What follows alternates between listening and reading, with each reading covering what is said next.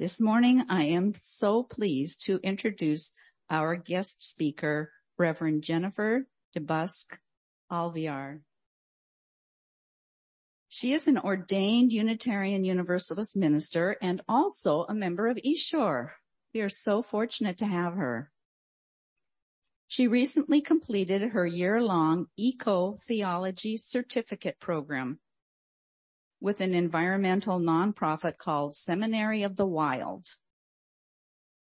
Reverend Alvear is currently engaged with East Shore's Indigenous team, Connections team as part of its commitment toward racial justice and anti-oppression work with the UU's eighth principle. She received her Master of Divinity degree at Starr King School for Ministry in Berkeley and now lives with her family on the traditional land of the Duwamish people known as Seattle, Washington. I warmly welcome Reverend Alvear, as well as all our visitors, friends, and members of the congregation for today's worship.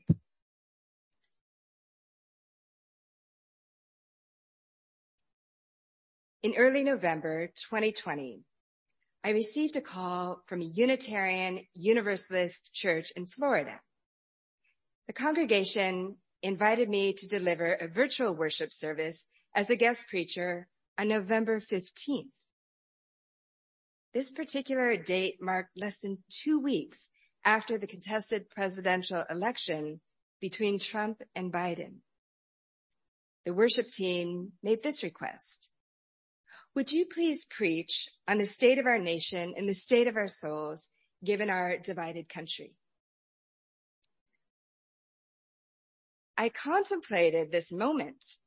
I am a UU minister from a northern blue state being invited to preach to a southern red state. What might I say to help bridge this divide at such a polarizing time? I thanked them for this kind offer and told them I needed some time to think about it. I would get back to them shortly. They agreed.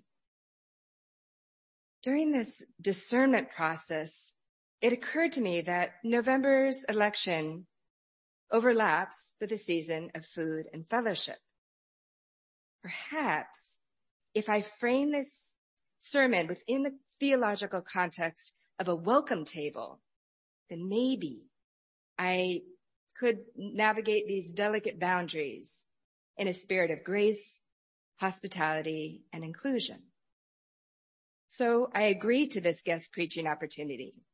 I began collecting stories, hymns, readings, and prayers that embrace a unifying message about healing our nation through this bridge building effort.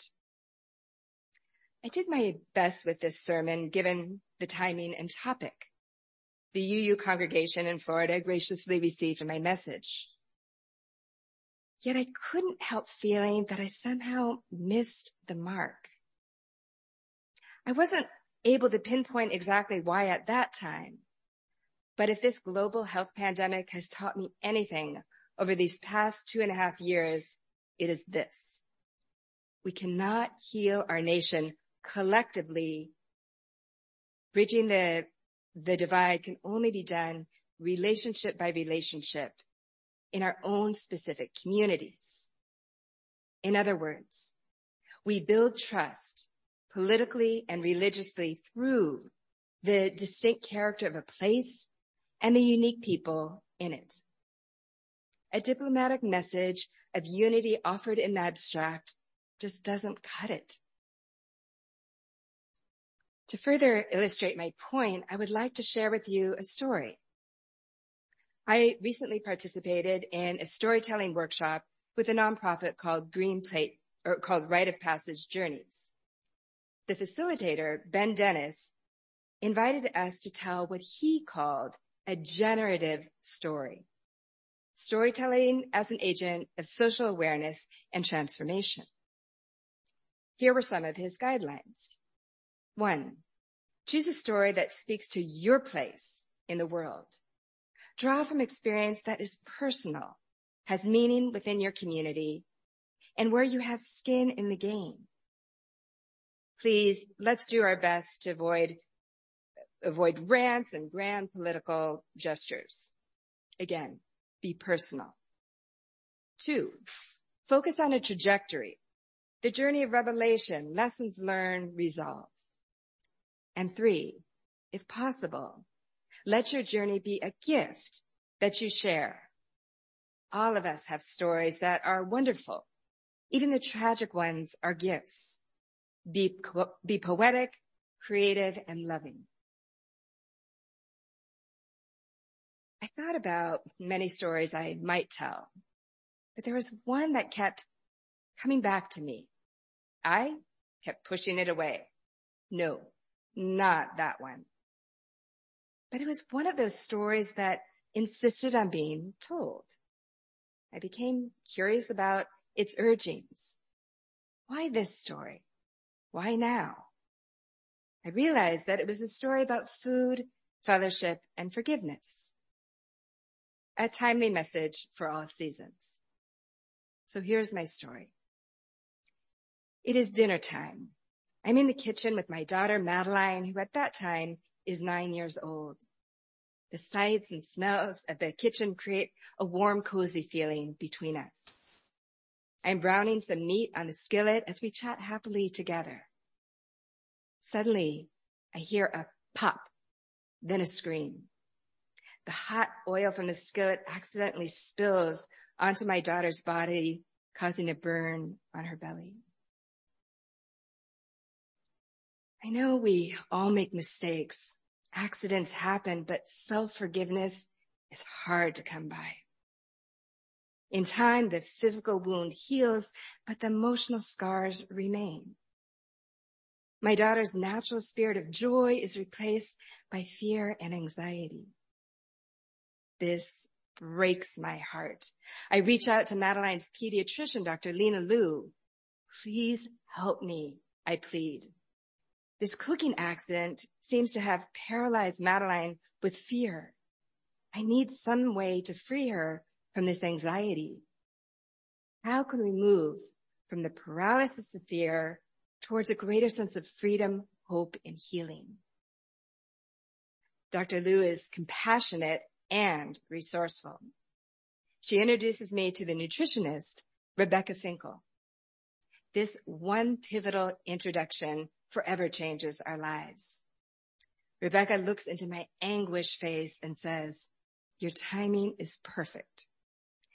Seattle Children's Clinic at Odessa Brown has just developed a brand new partnership with a nonprofit called Green Plate Special. You are welcome to join a six week parent child cooking class.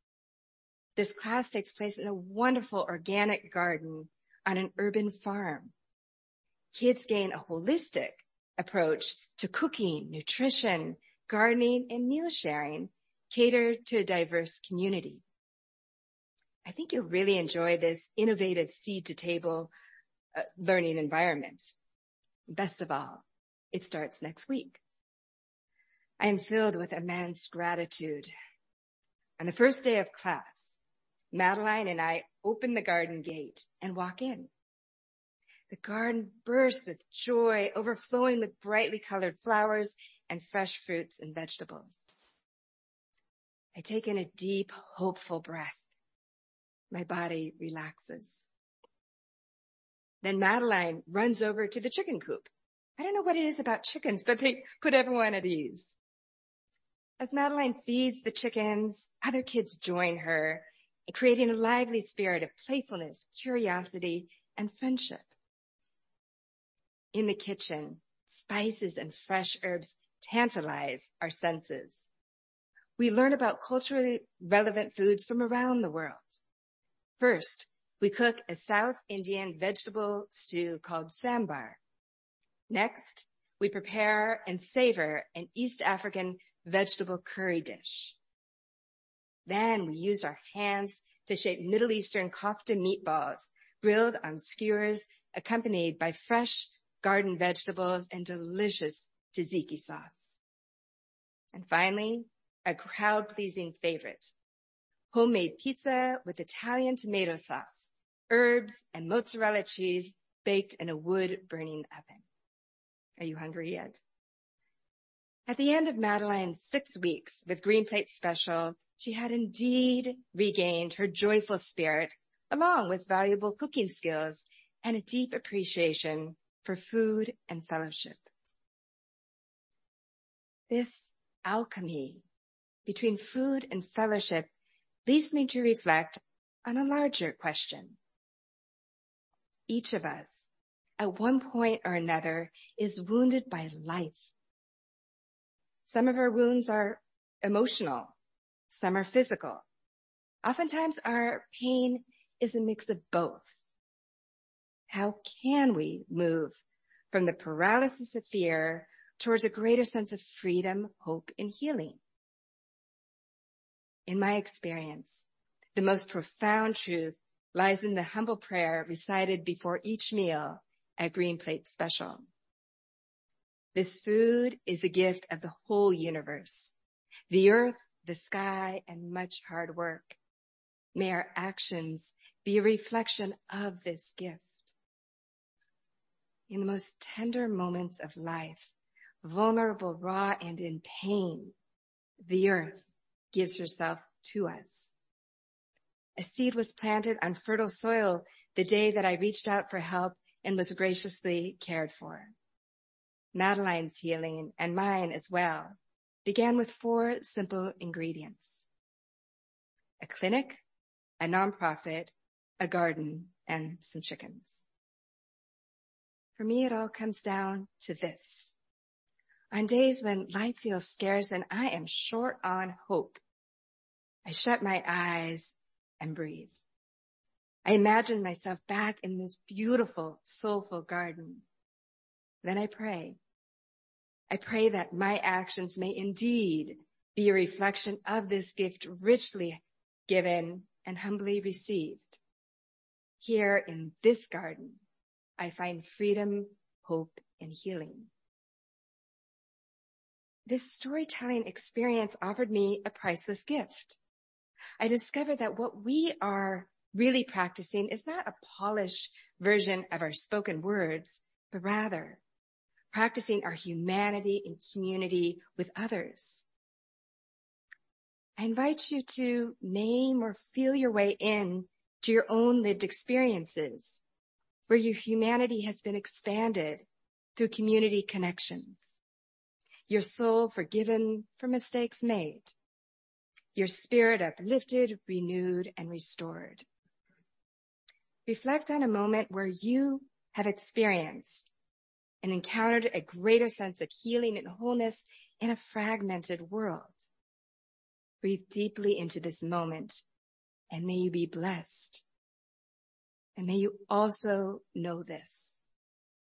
The way that we move from the paralysis, paralysis of fear towards a greater sense of freedom, hope, and healing is not just through food. It also requires chairs of representation for the creation of a true, inclusive, embodied fellowship. In the midst of our fear, our natural human impulse is to move out of our bodies and into our heads, only fueling greater anxiety. Yet the artists, poets, and mystics knew better. They act like wise fools and sacred tricksters. They find creative subversive means to guide us back to ourselves and give us the strength to explore the world's injustices through a lens of liberation. At least this is how I experienced it when I first met liturgical artist Chris Garrett at University Congregational United Church of Christ in Seattle. She designed a most thought-provoking set of chairs depicting Jesus's ministry of inclusive table fellowship. As Chris explained, 12 of the 13 chairs seated at the table are intended to represent segments of society that have been considered outcast. Imagine engaging in a meditative practice of sitting in a chair that represents, for example, addiction. What might that embodied sensation feel like for you? Hold this question in your heart and mind as you move to another chair. Take a seat. Experience on a deeply sensory level what it feels like to inhabit the chair of an LGBTQIA plus person or someone who is unhoused, a BIPOC person, a refugee. What does a sensory, med- sensory meditation bring up for you on a body level?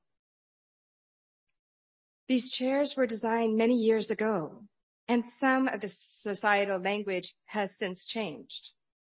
Perhaps there are other chairs you might add and other names you might offer if you don't feel that your own lived experience is represented here.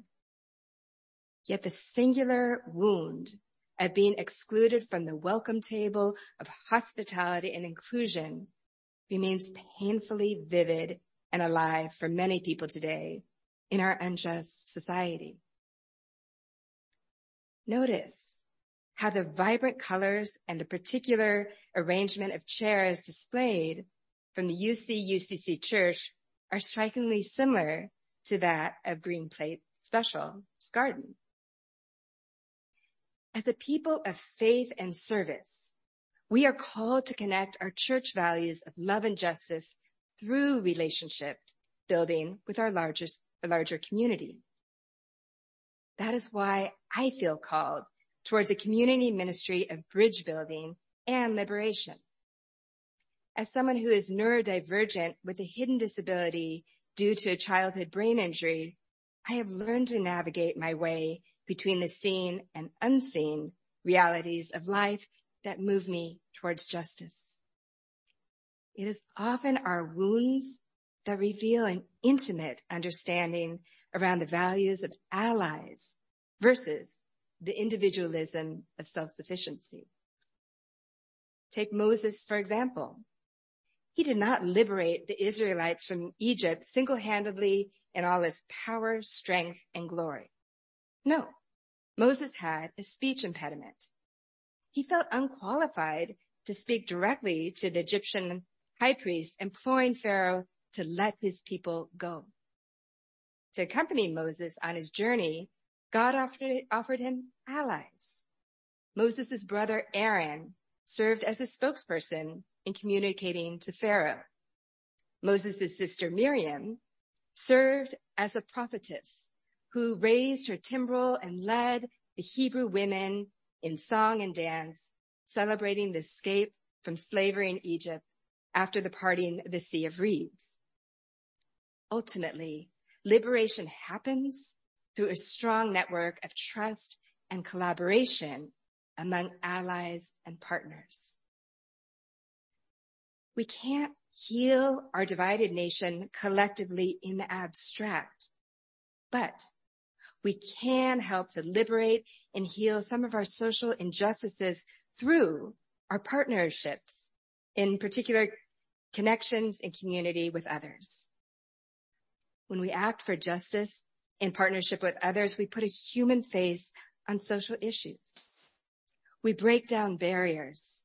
Our actions keep us from becoming invisible, dehumanized, alienated, and anonymous. To this end, I would like to share with you some examples of how community partnerships we have cultivated here at East Shore Unitarian Church. My hope is that these examples might spark ideas for further social justice projects across diverse faith traditions and other communities. In doing so, we help to model a welcome table of hospitality, inclusion, and liberation. In the months leading up to November 2020, East Shore partnered with our social justice organization called UU The Vote. We planted seeds of hope and nurtured life-giving soil of political social change through the democratic process. Our church joined nationwide movement with other UU congregations and the broader community. We helped to get the vote out through postcard and letter writing along with phone and text banking. In July 2021, East Shore engaged in honoring Indigenous rights through a ceremony called the Red Road to DC Totem Pole Journey. the, the Lummi House of Tears carvers blessed us by visiting our church, bringing their stories to share, along with their 24 foot totem pole designed by master carver Jewell James. The Red Road to DC totem pole journey brought public attention to the need to protect Native American sacred sites, lands, and waters across the country. Washington, D.C.'s Secretary of Interior, Deb Haaland, the first Native American to hold this position, received the pole, its vision, and welcomed the message. As part of this same indigenous ceremony, Guatemalan social artist Melanie Schambach brought her 18 by 18 foot commemorative canvas mural to share with the East Shore congregants. She invited everyone to paint images, visions, and symbols of what is spiritually central into our lives and how we can connect to Mother Earth in a mural titled Eala It's a Hawaiian expression that refers to the morning sun, which awakens us to each new day. Each of us can decide how we will live that day and do right by all. The people in our lives, the sacred earth, waters, and all living beings. Most recently, in April 2022, East Shore's children and youth ministries engaged in a sunflower peace art fundraiser to support Ukraine. All proceeds benefit the Emergency Relief Fund Ukraine response through our partnership with the Unitarian Universalist Service Committee. Sunflowers represent Ukraine's national flower, as well as a symbol for peace. Currently, the sunflowers are serving as a symbol of resistance against the country's invasion of Russian forces. Our youth will be planting sunflower seeds in our thriving Shore Pea Patch to further symbolize solidarity with Ukraine. In partnership with others, we move from the paralysis of fear towards a greater sense of freedom, hope, and healing. This is how we bridge the divide through food and fellowship, in addition to faith and service. And this is how we work to assemble the chairs of representation and power to create a truly inclusive embodied welcome table. In doing so, we create space for the possibility of grace, healing, and liberation. May it be so. Amen. Shalom. Salam. Namaste. Ashe.